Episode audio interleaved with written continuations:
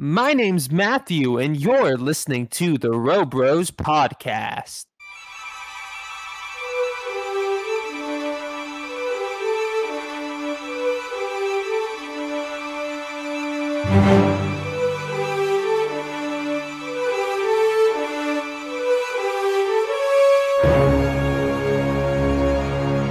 Five, four,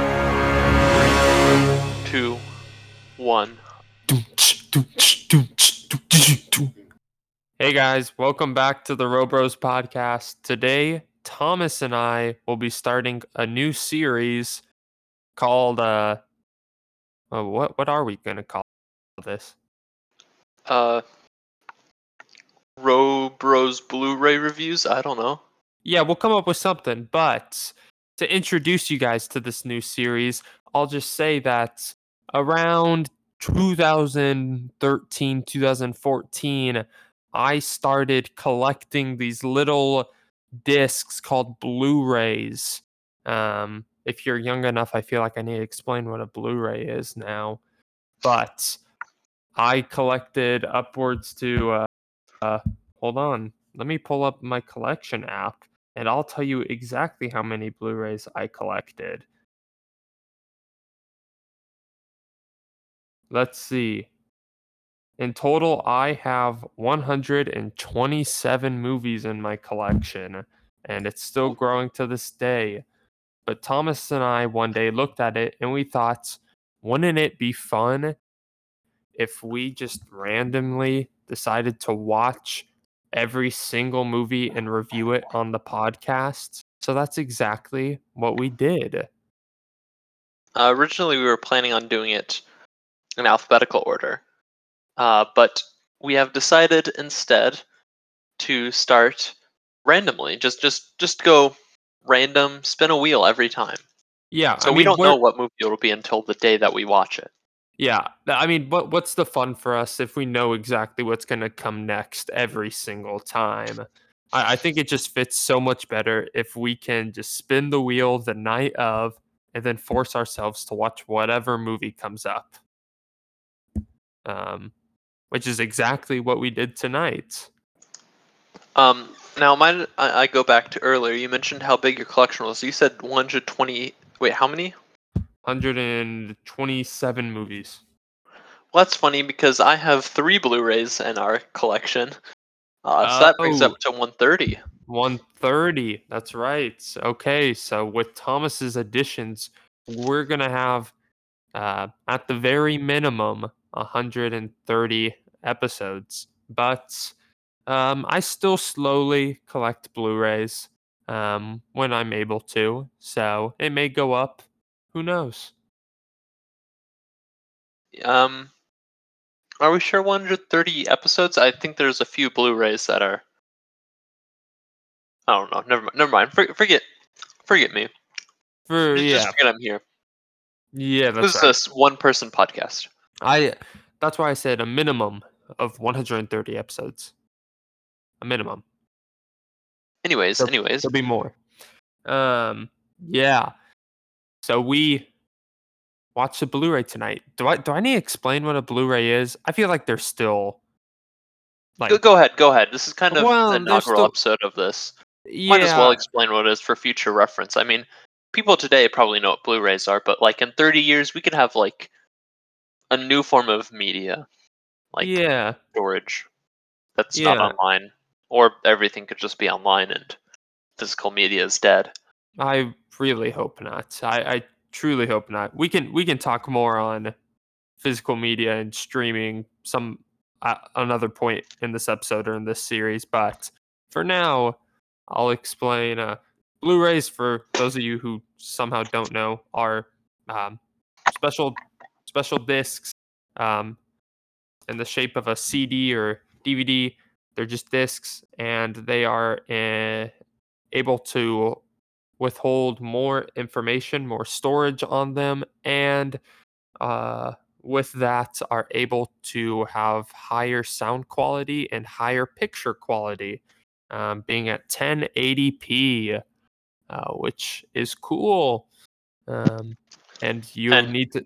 Oh, sorry. Go ahead. And for all our, our uh, British listeners, you uh, uh, that's 1080p, like the the quality, not the the price. Yes. Well, I mean, some not of them, 1080 pence. uh, some of them could be, but that's true. Blu-rays are uh, the I, I the mo- most expensive physical media that's common um, between Blu-ray and DVD. But anyways, I feel I feel like that's too much talk on what a Blu-ray disc is. Uh, let's get into what our wheel landed on, Thomas. Uh, we're we're starting off today with um, a musical that I hadn't I hadn't seen before today. So another musical podcast. Yes, well, uh, well, I guess we better welcome them back to our musical theater podcast. Yeah. yes, we are doing the 2002 film Chicago, based on the 1975 musical, which is based off of uh, 1926 Yes. 1926 play. Yes. Wow, great, great silence. We're, we're doing we're doing the podcast well. yeah, I thought. Wait, have you already said the title? Yeah, I said it's Chicago. Oh, Wait, did I? I don't know, I but now you did. It's Chicago. We're doing- Chicago. We're doing, Chicago. We're Um, leaving that break in there. a six Academy Award winner, um, including Best Picture. Yeah. Uh, Wikipedia describes it as a musical black comedy crime film. So, if that sounds interesting to you, stop this podcast right here. Go watch, go watch the movie, or uh, just listen to, just just watch some version of the musical. I'm sure you'll you'll get the gist. Uh, Yeah. Probably would be easier to find the movie somewhere though. So, I would suggest Yes. doing that, or or read the Wikipedia article. But I mean, where's the fun in that?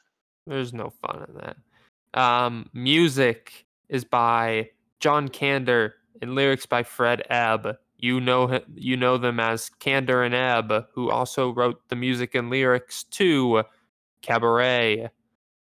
Um, Which then- also might show up later. yes, and by might it it it will. We're not we're not trying to keep any secrets from you. Uh, yeah, it's it's okay. it's in the collection. There'll Yeah. be a YouTube video going up soon that Yeah. will pretend like takes place uh, before we're recording this podcast, but it doesn't. We're, we haven't done it yet.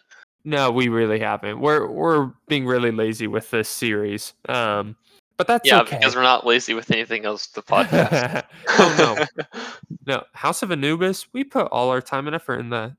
yeah, by the time this podcast episode comes out, I, be- I better have released episode two. Yes, we have like four episodes just backlogged. Um, but we're we're, we're going off on tangents. Um, I, I but before we go back on our main track, I, I want to say, speaking of YouTube, go subscribe to Robros podcast on YouTube.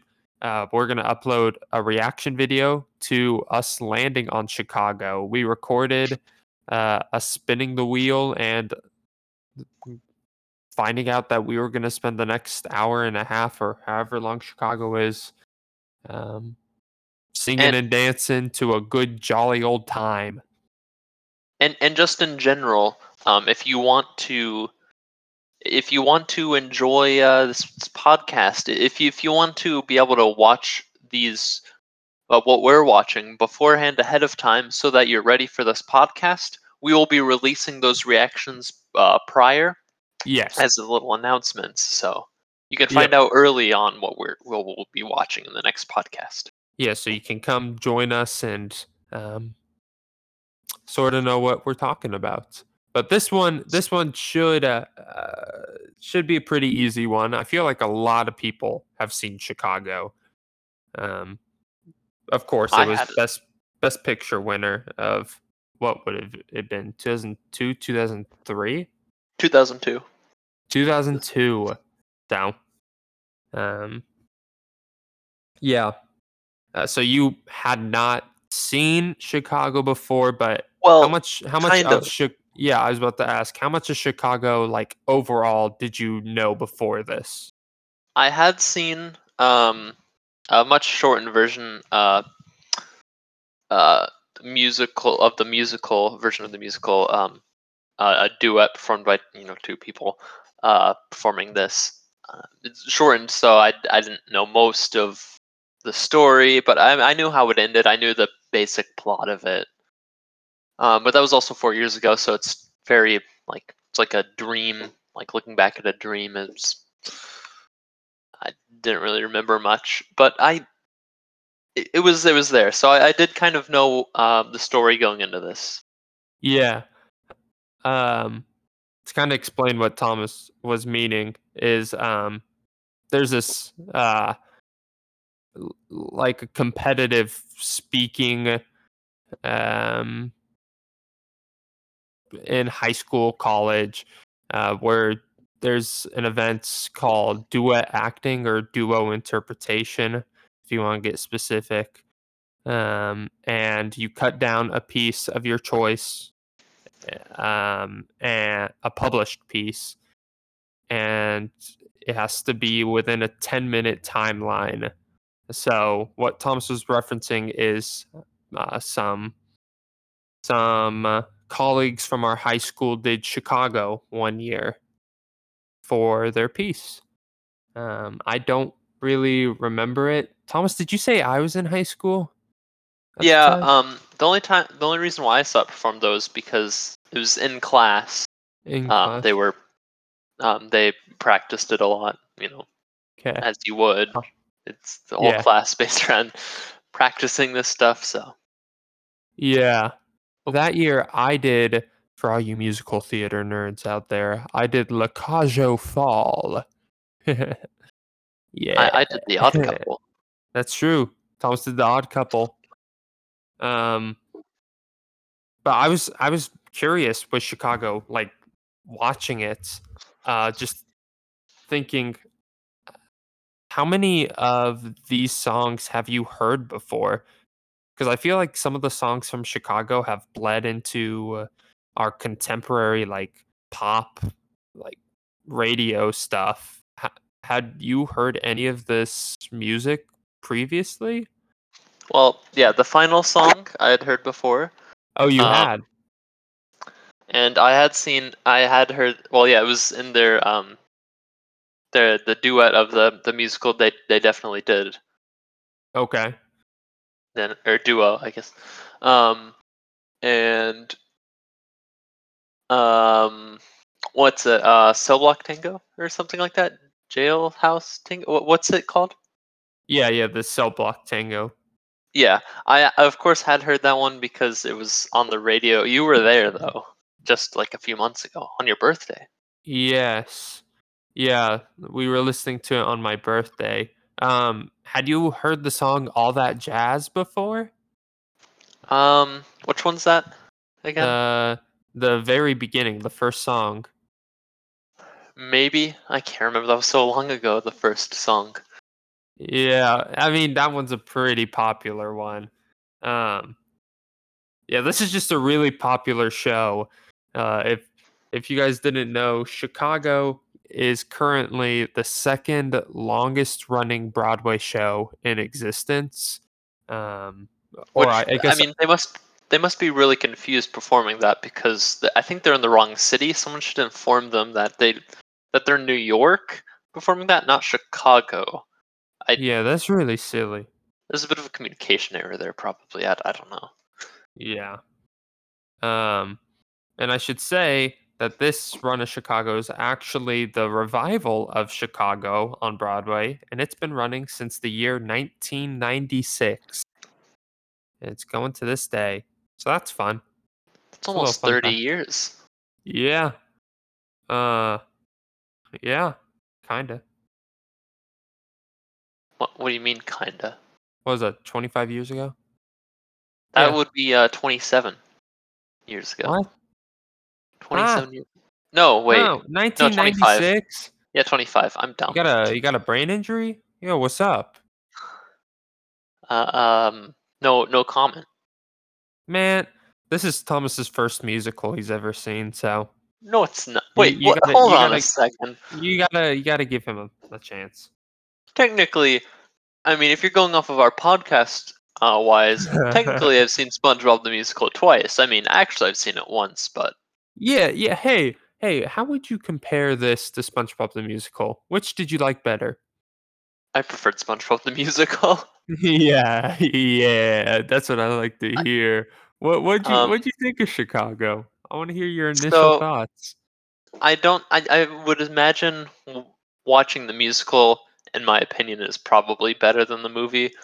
Uh, for one reason, the movie was trying.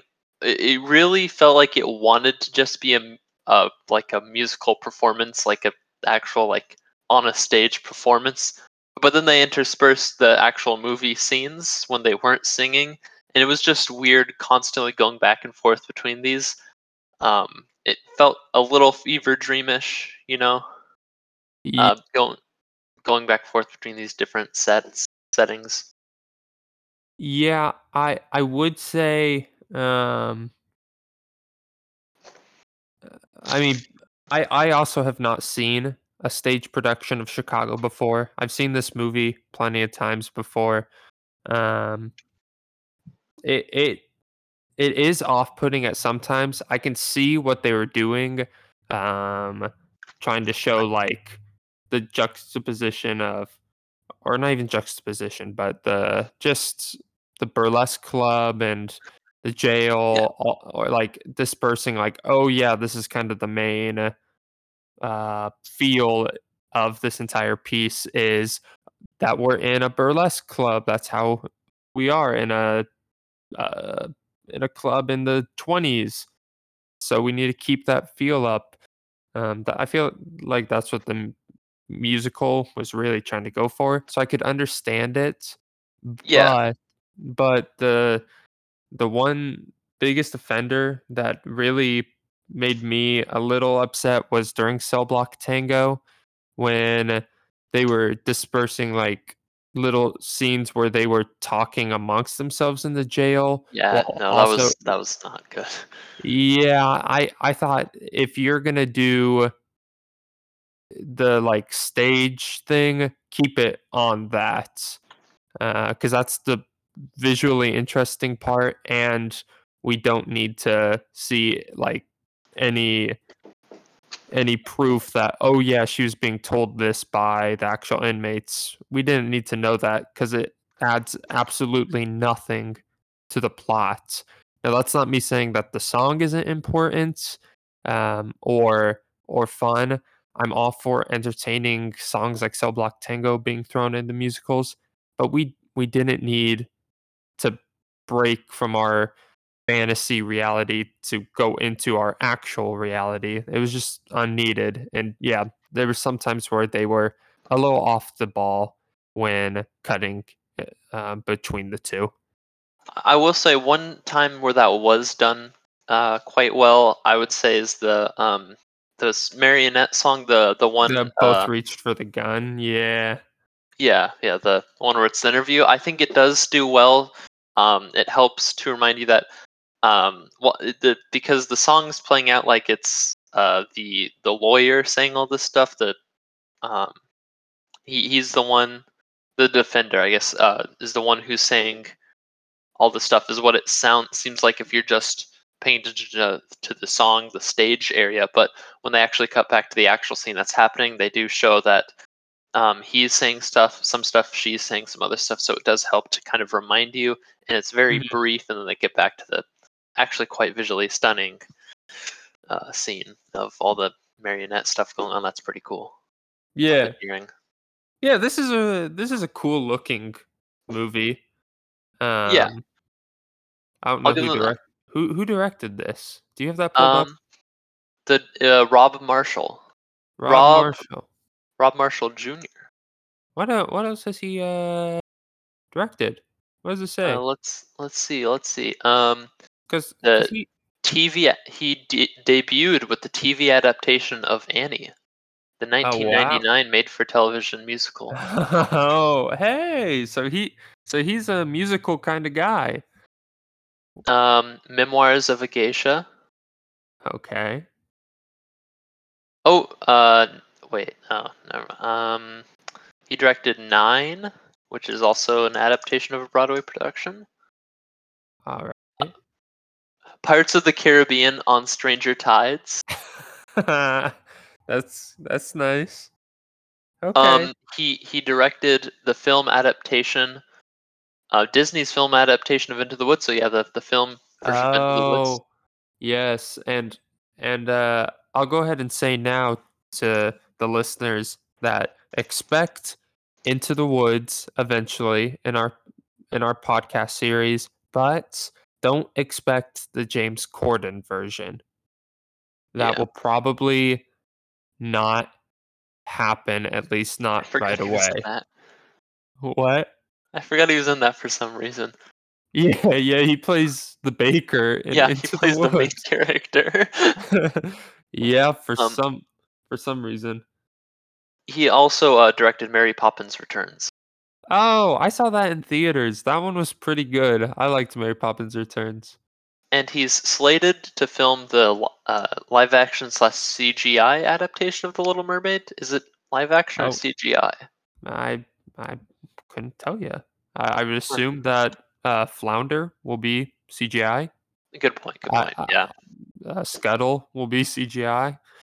That's just my assumption. Yeah. What do I know? They could be people in big old suits, just like Big Bird. But yeah, it seems like Chicago was his big film. Yeah, But I mean, he's done quite a few big things with Into the Woods and Mary Poppins Returns and Memoirs of a Geisha.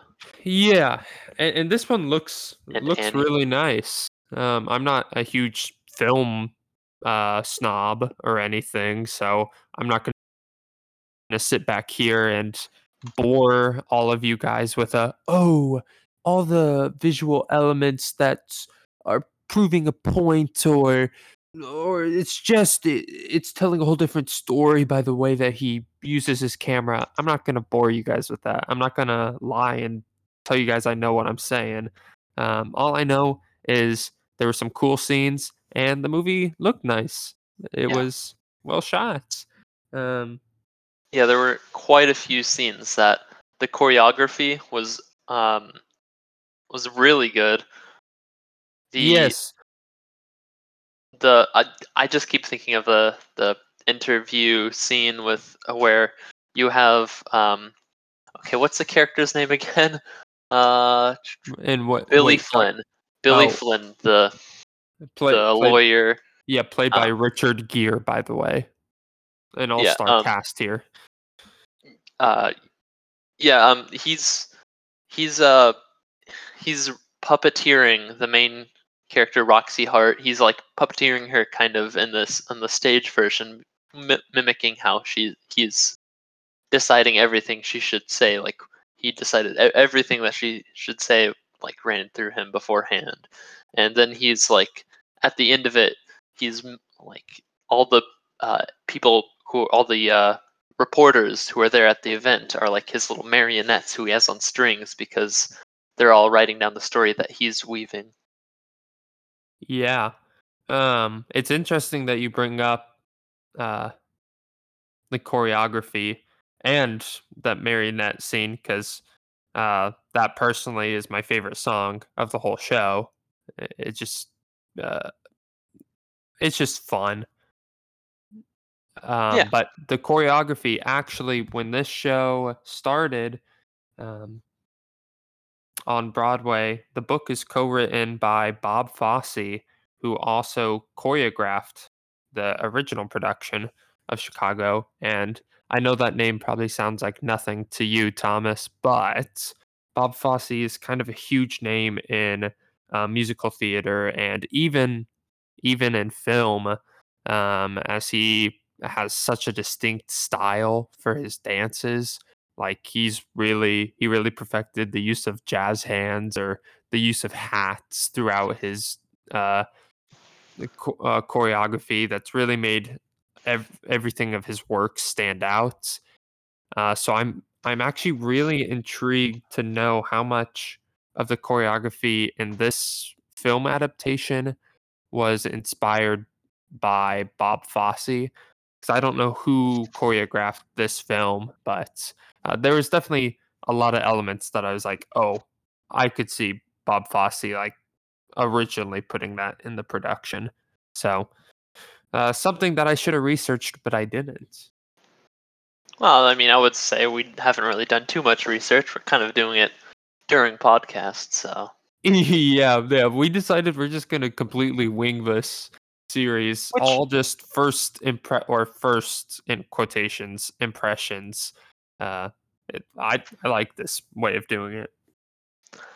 Yeah, to be fair, we're a few stutterings aside, mainly in my part because I am not good at speaking. Uh, I think we're doing pretty good.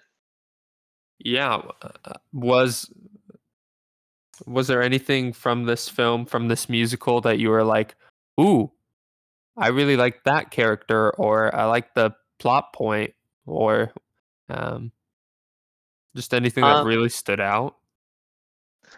Well, the problem is this um, with the musicals. I mean, I guess I I know what the story was, but honestly, things seemed a little chaotic to me. Probably just because of the fact that like every few seconds was a musical number, because it is a musical that's happening here. Yes. Um, the the whole movie idea is kind of tricking. It tricks you into this false sense of security where you, where you think, oh yeah, this is going to be we're getting into a movie segment, and then it switches into a song onto the stage, which is another going back to the problem earlier of how it keeps switching back and forth between the two. It kind of sometimes can feel like nothing's getting done in the main story for like long stretches at a time because they just keep going to songs.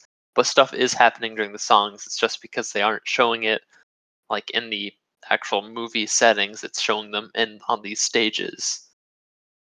instead. Yeah. Yeah. Um it, it I feel like it it lends itself really well to you know on stage as you can feel the energy and uh you know all the theater around you all all that feelings that you get from just being there and present and uh, Yeah, uh, but but in the film it it can really uh kind of s- slow it down or uh, not even slow it down in this case because they're very energetic numbers but like kind of overwhelm you in a Yeah. sense. Uh, I, I definitely felt that at the beginning where i was just like oh my goodness this is uh the kind of boring. I'm not gonna lie. At the beginning, it, it's not until uh really when we meet Richard Gere's character, um, yeah, I'll agree. Billy, uh, that it's kind of like okay, okay, this is kind of starting to get interesting. Um, because personally, I know people are like, "What about Cell Block Tango?" Uh, I'm not a huge fan of Cell Block Tango overall. It, it's catchy, but yeah, I can I- I can see where you're coming from here. It, yeah, it might it might be because I've heard it so many times, and at this point, every time I watch it, it's like hitting a wall in the movie where it's like, oh my god, not this song again. So now it kind of drags on. Um, but there's also a very long song where really Yes. nothing plot wise happens. oh no, no, it's uh, it's just uh, establishing characters surrounding her. You know, setting up the scene. Uh, or Of which only one of them matters. Yeah, well, only one of them matters. Uh, they're all the all the rest of them are just around. It, Um, it's just characterization for a bunch of characters who we don't really meet again, except for maybe the Hungarian. Yes, yeah. Uh, I don't I don't think it's bad. I and I think it's a good addition to the musical. Um, it, it it's a little different when it comes to a film, I think, but eh, overall, I don't think it really affects it. I, I think I only I just have my own personal bias against Cell Block Tango. Yeah. Um. Yeah, I I really feel like with this movie, they were really trying to capture where I've I would assume this musical really like shines is the fact that the musical is really based around the fact that it being on a stage, the musical taking place on a stage, um, like is it it it like it what's the word I'm looking for? It enhances the story about someone wanting to be a star, like wanting to be a star on these uh, burlesque shows and stuff. Like, um, it it enhances the feel of it, the stage like feel, where the the whole play is kind of the musical is like it, it's. I'm really out of my depth here analyzing a musical. Um, it really does feel like that. That's like a major part of it is being on stage. That's like a the heart and soul of this musical. And so when Oh, you try to transform it into a movie and take it away from that, it's difficult. So at least you can see that they're trying to keep that part, that element of the musical in there, but it does create some issues. Yeah. Yeah, sure.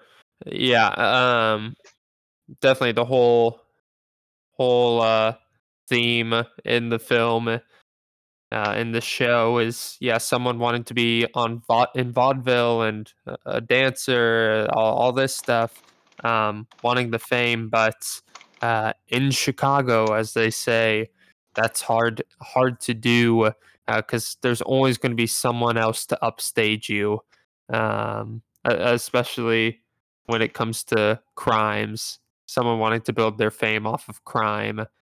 Uh, someone will always come along and upstage you no matter what you do. Uh, time will forget you.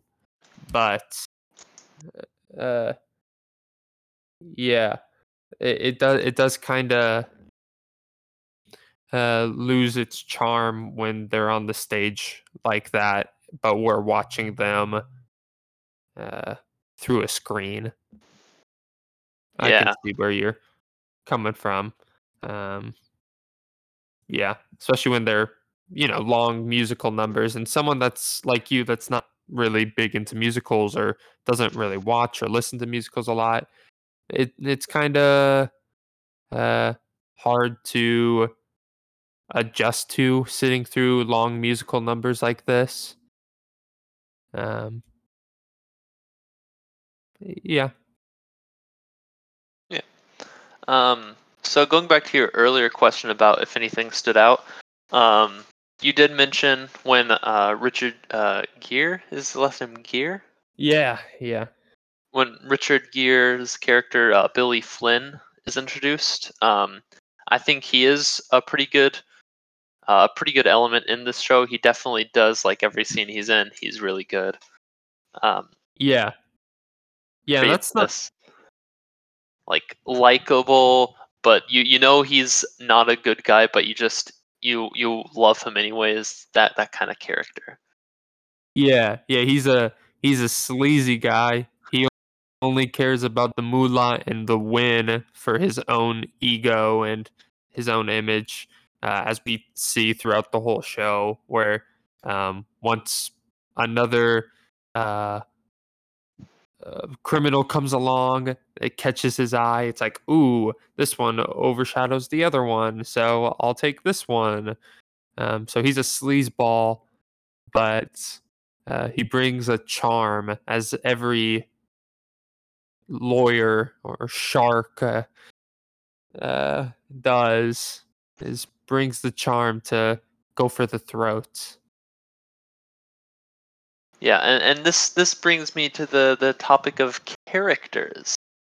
Ooh, There's, there's many characters in this, and I think we just go down IMDb's list of, of the cast from who they think is the most important to uh, least important, and just just just talk about them. So uh, Okay. number one, we've got uh, Renee Zellweger. Zellwood. It's I'm not good at Ye- pronouncing uh, yeah, it's Renee? Zellweger.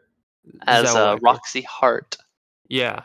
Do we want to talk about her now, or do we want to go through the list?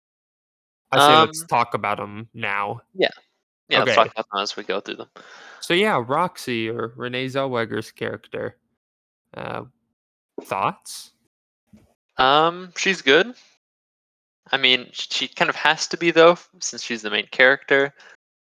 Um, I don't, I don't really have much to say. I'm, I'm not really prepared for this. Uh, I don't know.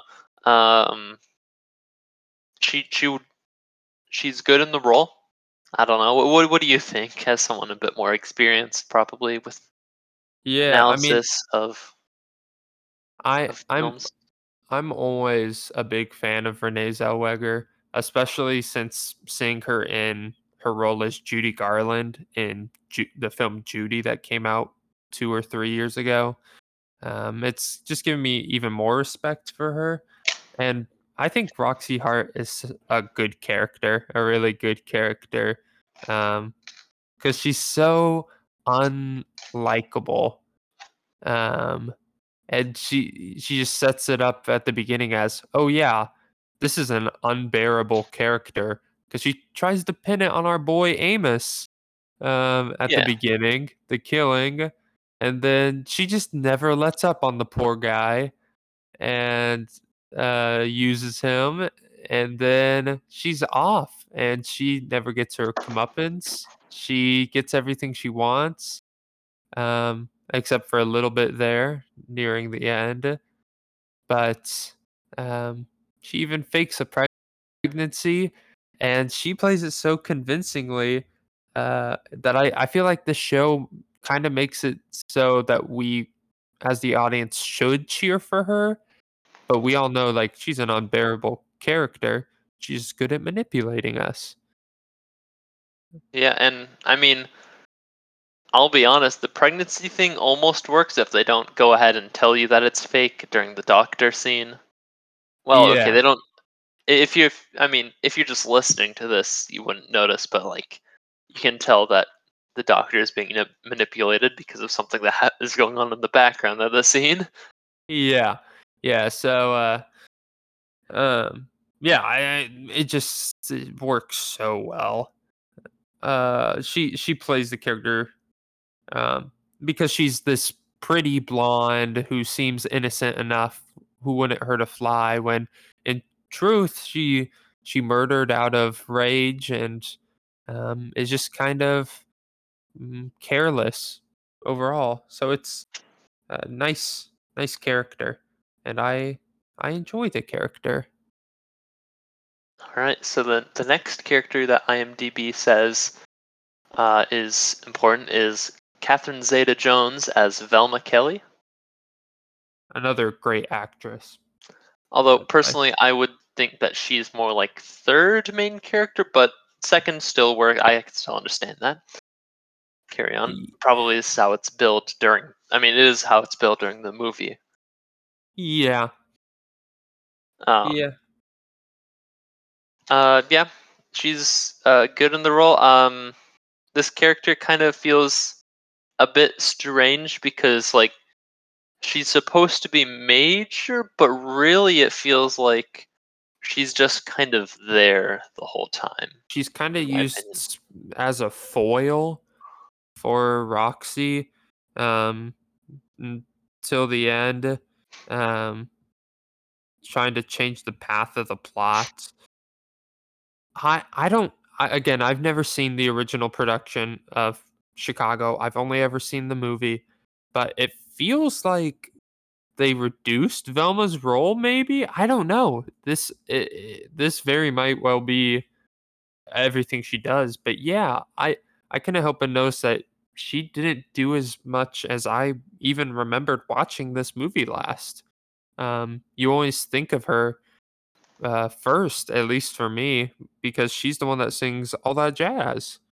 Um, so yeah, that, that was different.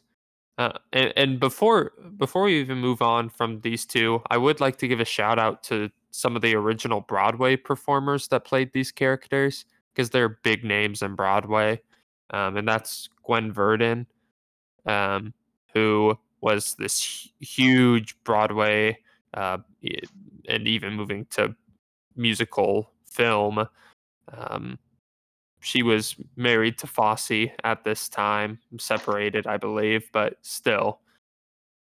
Um, and then the original Velma was Chita Rivera, who um, I believe is still alive and actually was rewarded the Presidential Medal of Honor from Obama a Well- couple years back, and she's just one of the best dancers I've ever seen.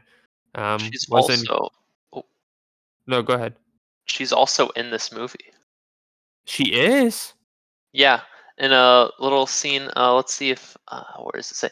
In the beginning of the scene, introducing matron Mama Morton to the new Uh-huh. inmates, Roxie Hart has a brief conversation with a woman smoking a cigarette. That character is played by longtime Broadway actress Chita Rivera. Chita Rivera. Oh, see, I didn't notice that. Huh?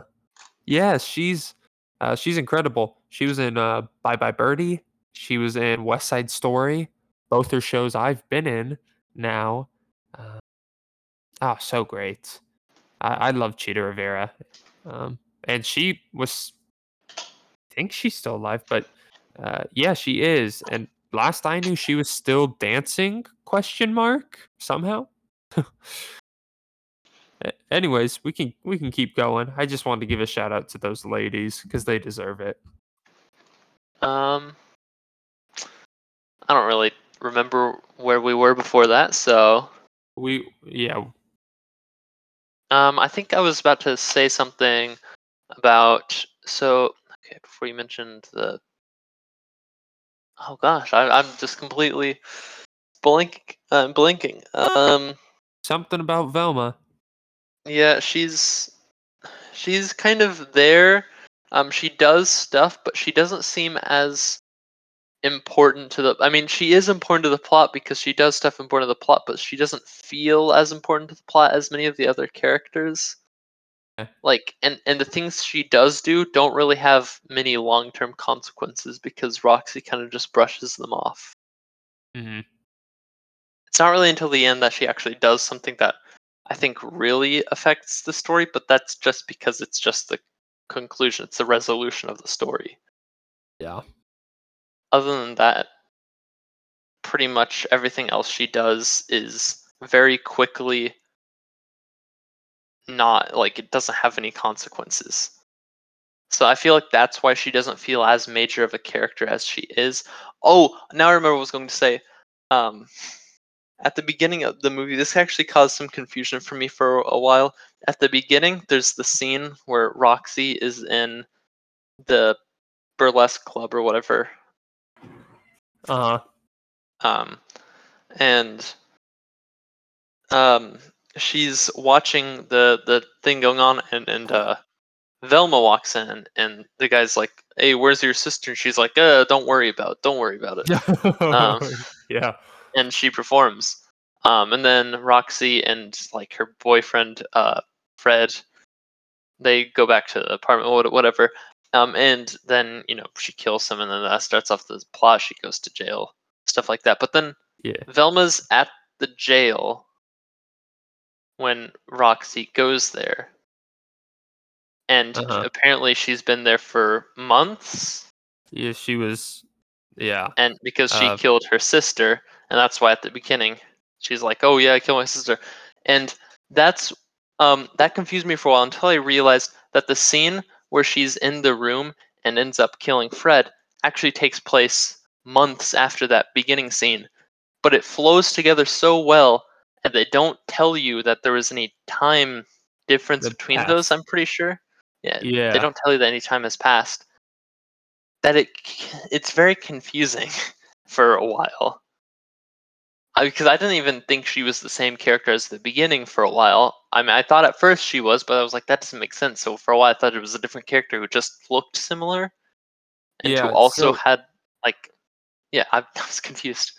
So in the original like stage version of Chicago, it looks like usually the scene where she murders Fred is interplayed with the opening number um sung by Velma. So it looks like um okay. uh that they're going on at the same time to kind of show different events going on. Um and all that jazz is just an introduction number. But yeah that that was kind of strange. Yeah. Really Other that- really Oh. threw some stuff up off. Yeah. Other than that, I don't have anything else to say about Velma. Yeah. Who's next? Uh, who do you think is next? It's Richard Gere Oh, as right. Billy Flynn. Billy Flynn. We've already said quite a bit about him, so I think we can Yes. move on. Or... Yeah, I Yeah, I don't really have anything more to say about him. Good character. All right, up next we have uh, Tay Diggs, Taye Diggs, I don't know, as the band leader. A character ha- who I don't even know if has any lines, but he's in actually a lot of the movie, and the music Yeah. scenes just kind of they like to show him there. Yeah, I don't really have anything to say about him. Um Yeah, definitely not a principal character. I, I think at this point IMDb goes IMDb goes in order of their appearance in the in the oh, movie, okay. probably because he's the Yeah. opening, all that jazz. And then Okay. Cliff Saunders as stage manager. I don't know who that is. Uh, and then Dominic West as Fred Casely. Fred. He's the guy who gets shot, and Yep. killed. Um, Um, again, not too much to say about him. He's there. He works for the short period of time he's there. I we don't really get to know him, so I mean, we do after he's dead. We get to know a bit more about him, but still, that's not a lot because he's not that important to the plot, other than as no. the thing that gets it going. Yeah. Um, Jane Eastwood as Mrs. I'm not even going to pronounce her name. She's the neighbor. yeah, okay. again. Keep going. the police photographer. Bruce Beaton as the police photographer. Again, not really Oh, important. great, great performance. Um, he actually has a picture on IMDb, but Oh, the next good for him. person, Roman uh, Podhora, I don't know, as Sergeant Fogarty, he does not. Oh, all right. We got to get on that then. And then finally, we have John C. Reilly as Yes. famous Amos Hart. famous Amos Hart. Yum. Yep. uh, he is uh, also known as uh, Wreck-It Ralph. Yeah. Yeah. Oh, he broke my heart. And he was the perfect uh actor cast for this role. He completely broke my heart. I felt for him. yeah, he's the character who really um you're it's it's the character you're supposed to sympathize, but the movie tries hard or the musical tries hard to make you not want to sympathize because he's he's kind of in a way um opposite to our, our main character is more antagonistic towards him, but that kind of puts him in the spot where he is in her story like a bit of an antagonist sometimes helping her out I don't- sometimes mostly not. But he's not really an antagonist. He's not doing anything horrible against her. He's just he's got a lot of bad things happening to her to him. I yeah, I don't know why she's just so mean to him. Like she doesn't let up once. Like she's just mean. especially at the end after the court she Yeah. had no reason to say what she did i mean i guess she was hurting because she didn't have her fame But like, and the only reason she gave for being like mad or not liking him is because he wasn't good in bed? Question mark. Yeah, I- she doesn't even call him ugly ever. That she she doesn't like, or that her his personality's bad, or anything like that. It's just because of how he's in bed that she doesn't like him. That's the only reason she gives. Yeah, that's man, and like, I I just I feel bad, and he sings he sings such a great number, uh, Mr. Cellophane, which I I love that song. Um, I loved Yeah, I, they I've I've definitely heard you singing that one before, just like in the shower or something. Yeah, I yeah, that's a good one. Um and it fits him so well. You just feel so bad for him. Yeah, he does. He's he's the main. You know, he's the secret uh, main character. Secret main character.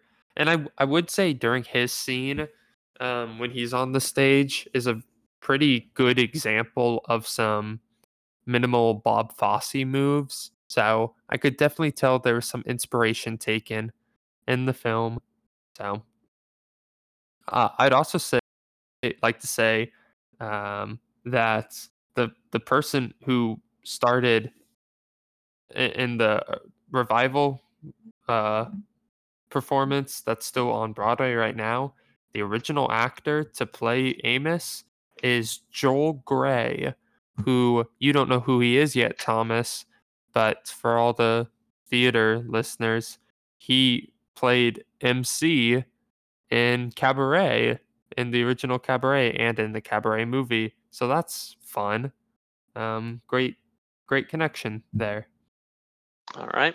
Need to make sure we remember that when we get to that episode. Yes. Of course, of course. Glad to see how uh, different stories connect together. Yeah. Yep. Building a cinematic universe here. Yep. Ca- Cabaret. Well, actually, you know what?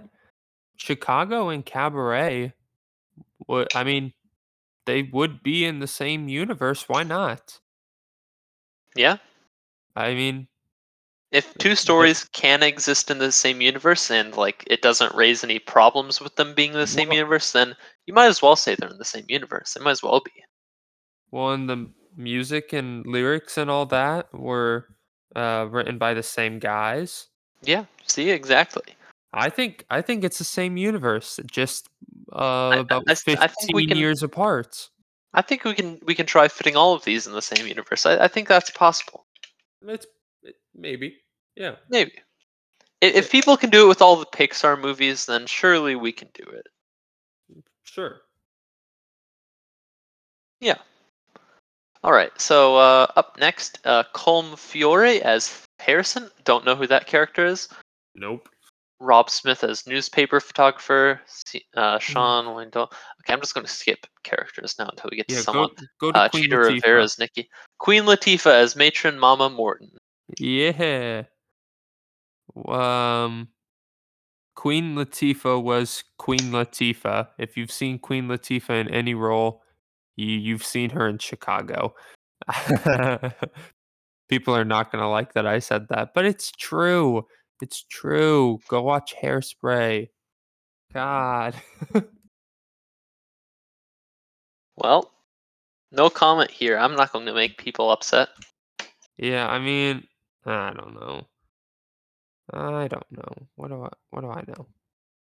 Uh, So, um, quick question. There's definitely a character we're missing here, but that's about it. It also um, lists one more character, Susan Misner as Liz. She has a picture, but I don't know that character. So, Yeah, who who who we missing? Because I I can think of someone we're missing, but uh, who who are we missing? Mary Sunshine, the reporter. Oh yeah, the she's in like most of the movie, and she's not here. Yeah. Well, and and get this. On the Wikipedia article, um, here's the description for Mary Sunshine. Are you ready? No. Okay, now I'm ready. Okay. The newspaper reporter who follows the trials of both Roxie Hart and Velma Kelly. In most productions, Sunshine is revealed to be a male at the end of the show. Oh, what?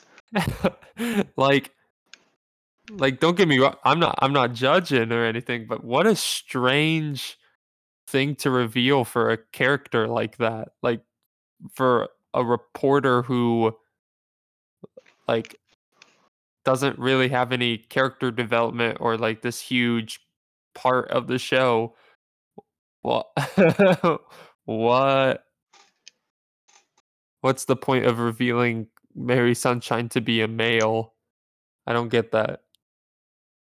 And she's uh, played by a pretty big actor, right? Christine Baranski. I'm pretty sure I've seen her in a lot. I think I've seen her in a lot. Now that one, She is th- in this- Into the Woods 2014.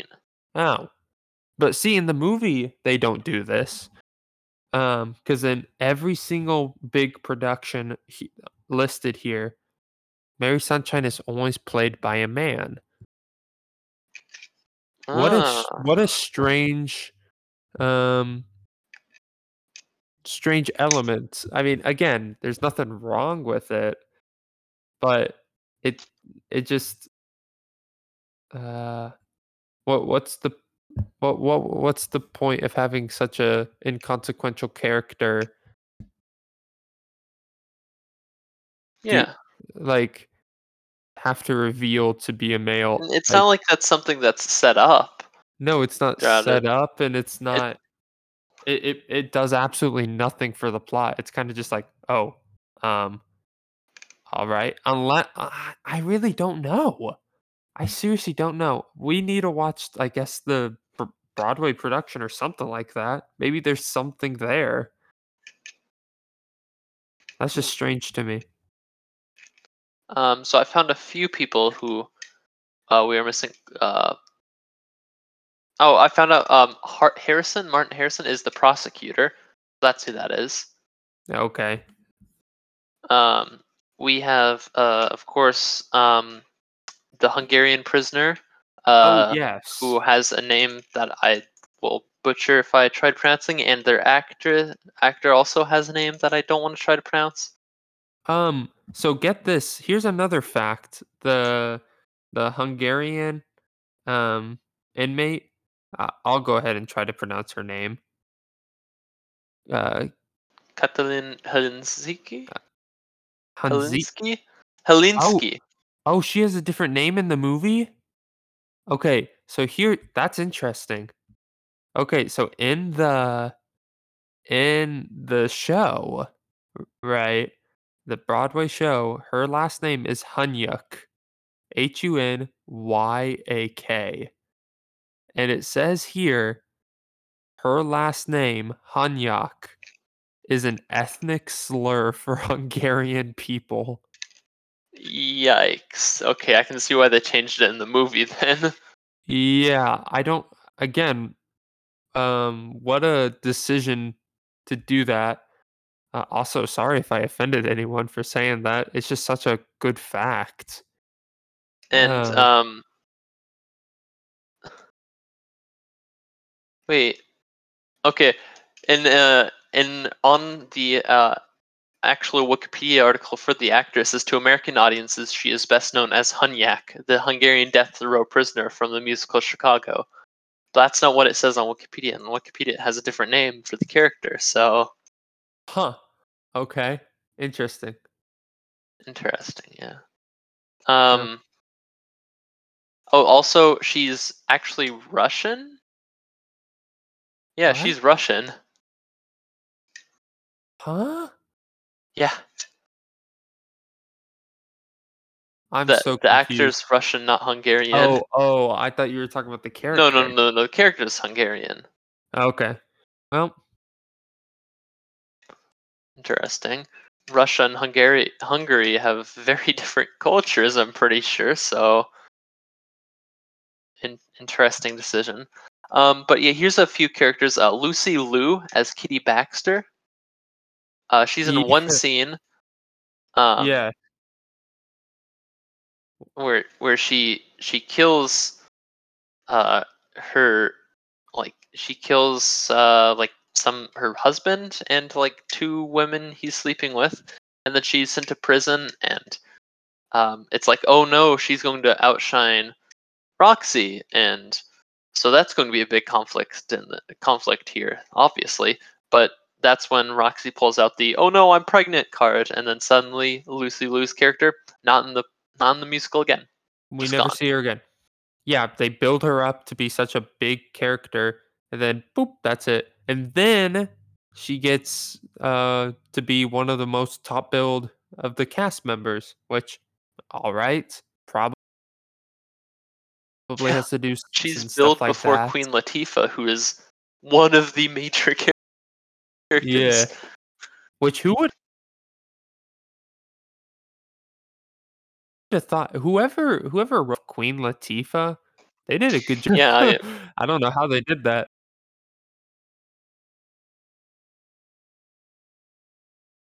I mean, it's also Lucy Liu. Um, Uh, Is she the one from Grey's Anatomy? um, she's let's see, Charlie's Angels is, or Oh. yeah, she's also in the um series Elementary, where she plays uh, Watson, but like Oh, I'm I'm gonna seem really racist now. yeah, um, she's in Kill Bill. She was in Joey, this Friends spinoff. She's in Kung Fu Panda. Huh. How in the world did she get billed before Queen Latifah? I mean, she's like a major actor. Yeah, sure. Like, I mean, she's in a lot of major things. although, although to be fair, most of that stuff is actually from after um this. So, like, her big thing at that point would have been she was in the television series Ally McBeal, and she was in Charlie's Angels. Yeah, Charlie's Angels is big. Her other major stuff, like Elementary and Kill Bill, were kind of after Chicago Yeah. and Mulan too. She was in Mulan too. Oh, that's great. I've never seen that. That I don't. I feel like our- most people have not seen that. Yeah, that Well, I have a feeling that our- one's not on Blu-ray. It might be. I own Hunchback too. A little, little spoiler for you guys. Yeah. Wait, what? I own No. Hunchback. of- Yeah, I own Hunchback of Notre Dame too. Why? on Blu-ray. No. Yeah. No. Oh yeah. And I've never seen it, so that'll be quite the episode. Well, um, any other characters? No, I, I don't think so. Let me, let me Um, just- Were were there any songs that really uh stood out to you? I feel like you would really like Razzle Dazzle. I thought you would like that song. For Give I, I just can't for the life of me right now think of any song except dazzle. for um, Cell Block Tango. That one's just too catchy. The chorus, and that's a problem. I can see Ye- why you wouldn't like it because it's just stuck, and I I I have all can't that. get it out. I have all that jazz stuck in my head. Yeah, I think my problem is I just I don't know these songs that well. Um and I guess just song wise like um genre wise they're all, you know, pretty similar as I mean it's themed. The, the musical kind of has a theme to it, which is it's not a problem. I mean that it works really well. Um the problem though is at the point where um the one song that is quite like different from all the others now is stuck in my head. Yeah. Um, and so I, I can't for the life of me think of those songs, but I know there was a, a lot that I did enjoy. I did really enjoy the musical uh, music in this. Um, Ye- I Yeah. just can't think of it for the life of me, and it's bothering me. So Yeah, John Kander um, and Fred Ebb, they sure know how to write a musical. Um, the, o- overall, I will say Chicago is not up there for one of my favorite musicals in the I can world. I can understand. Um, I can understand where where people would like it, but yeah, for me, it Oh, doesn't really. It's it's a good musical. Don't get me wrong. Um, it's just it's never stood out to me as uh something that I one feel the need to go back and listen to a lot or watch. It's it's just really not one of those that I I constantly feel the need to just relate back to or anything. Um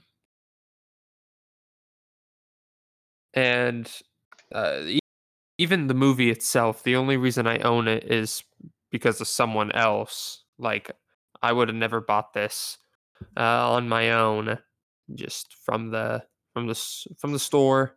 Um, I got this for five dollars at Target in 2015, I believe. That's probably about a quarter of your collection, though. That's like that, though. Yeah, there's I mean, but there's there's quite a bit in there too that I'm like, oh, I love this, and I there's a couple musicals that I'm like, I cannot wait for Thomas to watch this. Um, Well, why don't we we go ahead and list some of those off? yeah, okay. So, um, Cabaret for one, I've been referencing it a lot. I feel like in this podcast, Uh, yeah, yeah. Um, it, if if cabaret is if our podcast on cabaret is already out by the time you're you're listening to this, uh, you should go ahead and uh, watch cabaret and then listen to that podcast episode right after this because I, I Yes. feel like that's going to be like the sequel to this episode. Oh, no, definitely, definitely. Uh, I'll probably relate Cabaret to Chicago, and I've been relating Chicago to Cabaret. I'll Uh, probably I- also relate it to Chicago then, but I, I you know I can't relate them right now because I haven't seen. Yeah, I, I feel like you'll also have a lot more to say about Cabaret. Um, I know I like one of the songs. Ca- Cabaret is in my uh, top 10, if not top five favorite musicals of all time. Um, but another musical I can't wait for you to watch, Thomas, is Little Shop of Horrors. yeah, Uh, I, I'm I'm excited for that one. I'm really sorry I missed your performance of that one. Yes, yes. And I, yeah, I have been in Little Shop. We'll talk more about that when we get to it. And Yeah. I was, I was thinking, Thomas, um, either that, I, I think we should cheat a little bit with our, with our system here and have either Little Shop of Horrors or Rocky Horror Picture Show for a Halloween episode. That yeah yeah we can do that. We can do that.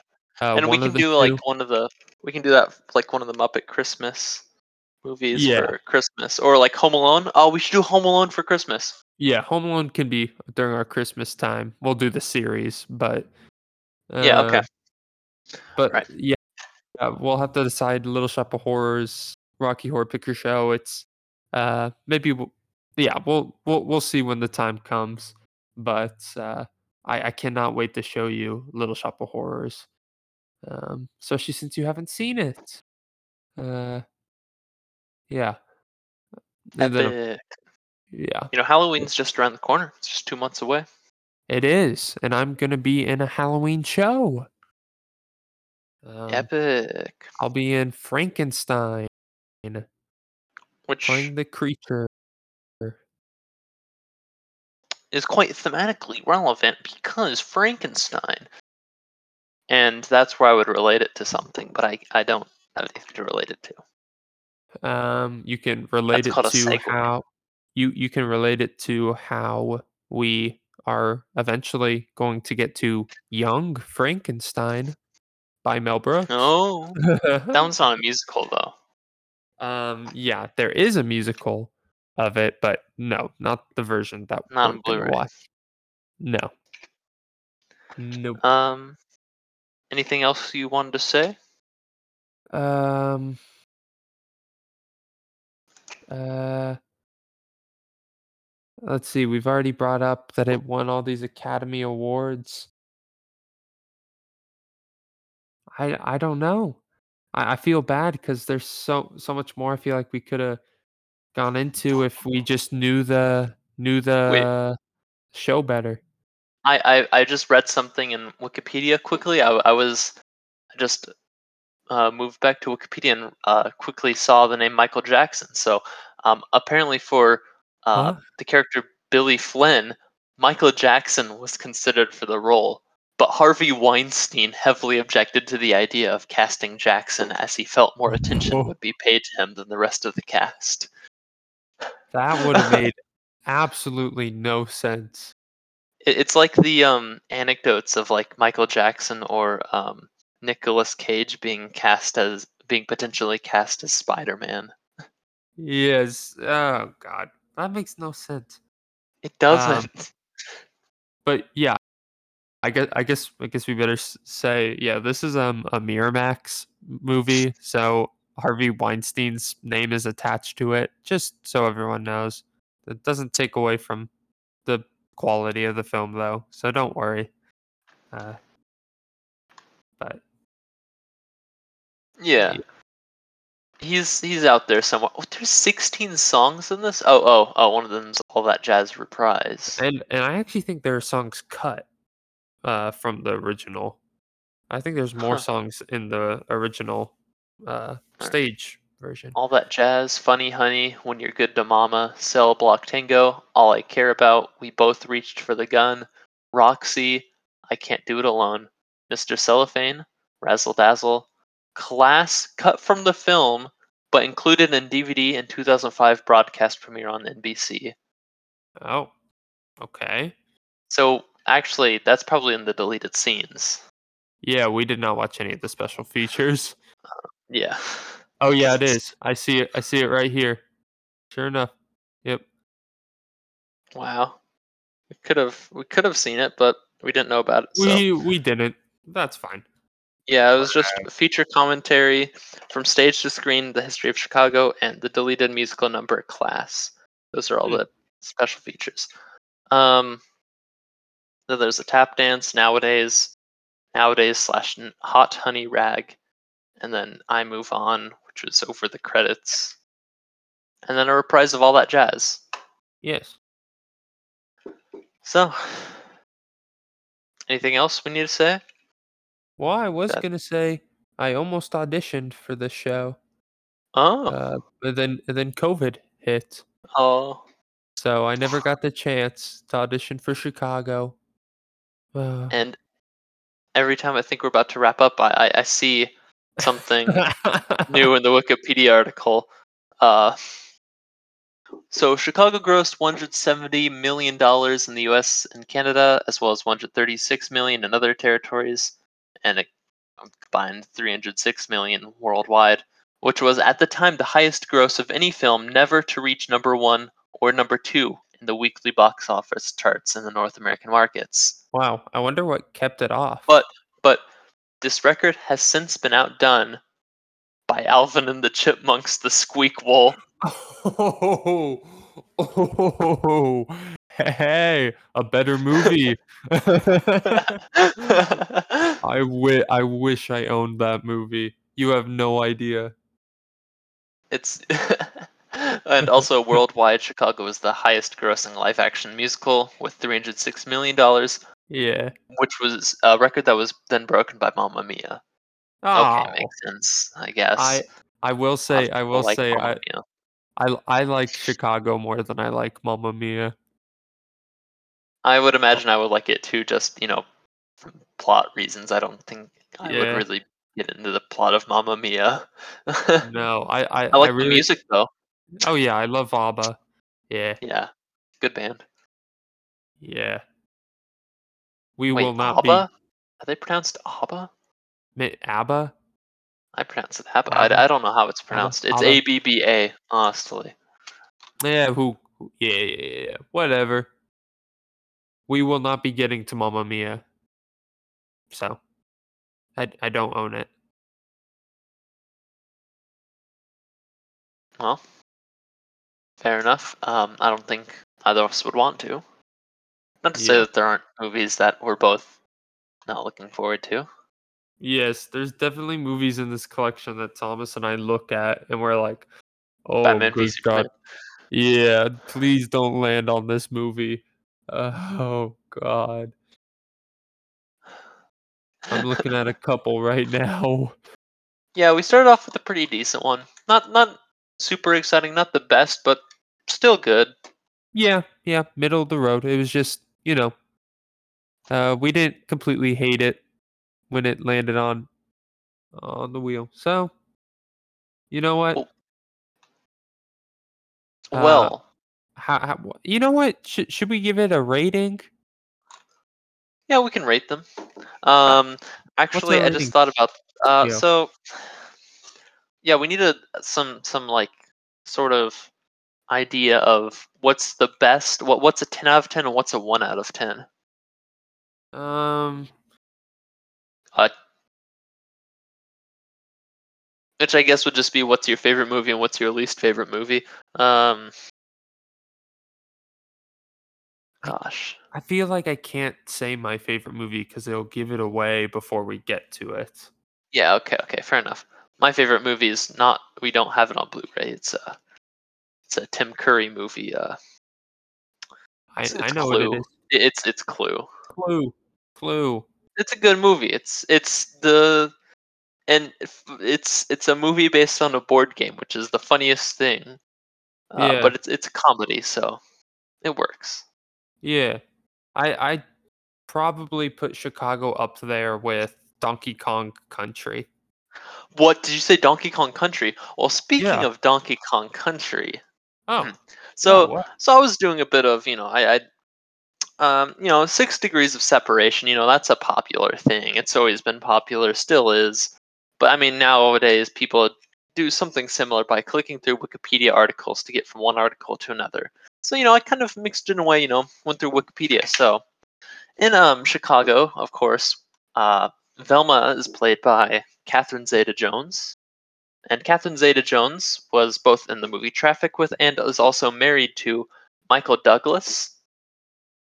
And uh, Michael Douglas, of course, uh, he played uh, Hank Pym in Ant-Man, I believe. Um, the movie that just came out 2015. Pretty good. Um, also in that movie, though, apparently was Tom Kenny. And uh, Tom Kenny was also, you know, famously in SpongeBob SquarePants, and a lot of characters in SpongeBob SquarePants were voiced by D. Bradley Baker, very famous voice actor, who voiced very famous for voicing all the clones in Star Wars: The Clone Wars. Um, and uh, Obi Wan Kenobi in that is voiced by James James Arnold Taylor, who voiced Johnny Test in the hit uh, t- animated TV series Johnny Test. Now, also in Johnny Test uh, was a voice actor by the name of Richard Newman, who happened to voice quite a few characters in the night. What what what when when did this come out? 1996 TV series Donkey Kong Country. Thank you. So, so pretty much what you're saying is Cabaret, Chicago, Donkey Kong Country, all same universe. Exactly. Thank you I guys for case. listening. Uh, please come back next week or whenever we have new episodes um, and support our podcasts. Uh, you can find us on wherever podcasts can be heard. You can go subscribe to our YouTube ch- YouTube channel, the Ro Bros Podcast. Thomas, anything else? Um. Go follow Uh, me on I- Roblox. Yeah. Um. And uh, if you'll give me a second, I just. Uh, Oh uh, yeah, sure, th- sure. uh, yeah. No, I don't. I don't have a quote. I'm sorry. Um, I'm oh, sorry. I was too busy. um, But you know what? I I think that's good. isn't it grand?